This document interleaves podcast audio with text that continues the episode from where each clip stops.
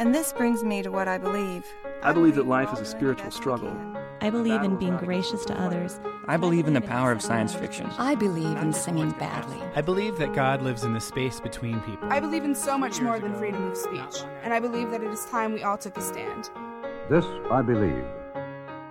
This week we're going to listen to an essay that was broadcast on NPR as part of our original This I Believe series there, which aired between 2005 and 2009. It's introduced by independent producer Jay Allison. There is one essay from the 1950s for which we have been unable to find the audio Albert Einstein.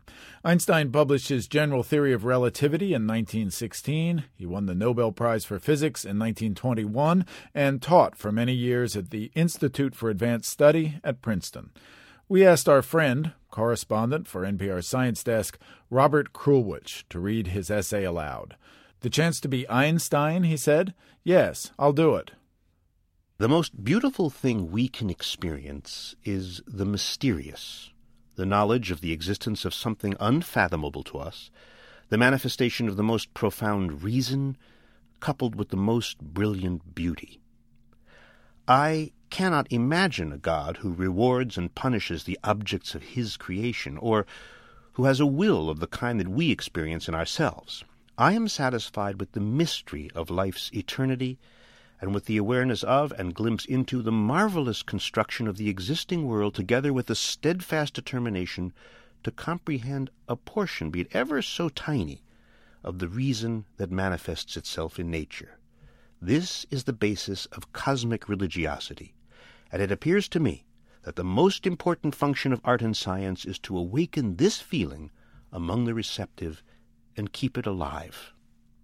I sense that it is not the state that has intrinsic value in the machinery of mankind, but rather the creative, feeling individual, the personality alone, that creates the noble and sublime. Man's ethical behavior should be effectively grounded on compassion, nurture, and social bonds. What is moral is not the divine, but rather a purely human matter, albeit the most important of all human matters, in the course of history, the ideals pertaining to human beings' behavior toward each other and pertaining to the preferred organization of their communities have been espoused and taught by enlightened individuals. These ideals and convictions, results of historical experience, empathy, and the need for beauty and harmony, have usually been willingly recognized by human beings, at least in theory. The highest principles for our aspirations and judgments are given to us Westerners in the Jewish Christian religious tradition.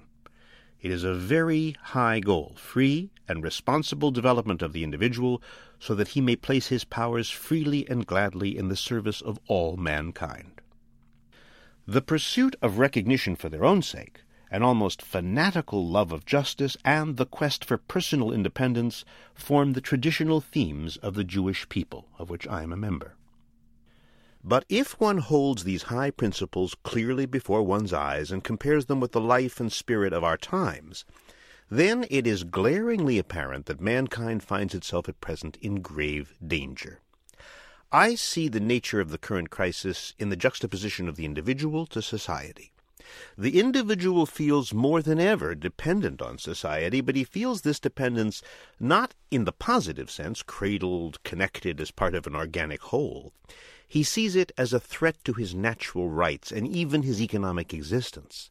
His position in society, then, is such that that which drives his ego is encouraged and developed, and that which would drive him toward other men, a weak impulse to begin with, is left to atrophy. It is my belief that there is only one way to eliminate these evils, namely, the establishment of a planned economy coupled with an education geared towards social goals. Alongside the development of individual abilities, the education of the individual aspires to revive an ideal that is geared towards the service of our fellow man, and that needs to take the place of the glorification of power and outer success. Robert Krulwich reading Albert Einstein's essay for This I Believe. That was independent producer Jay Allison. Our original This I Believe series aired on NPR between 2005 and 2009 and was produced by Jay Allison and Dan Gediman with John Gregory and Viki Merrick. If you'd like to support this podcast and keep it coming to you week after week, please go to our website at thisibelieve.org slash support make a donation of any size. And we thank you. I'm Dan Gediman. We'll see you next week. Thanks for listening.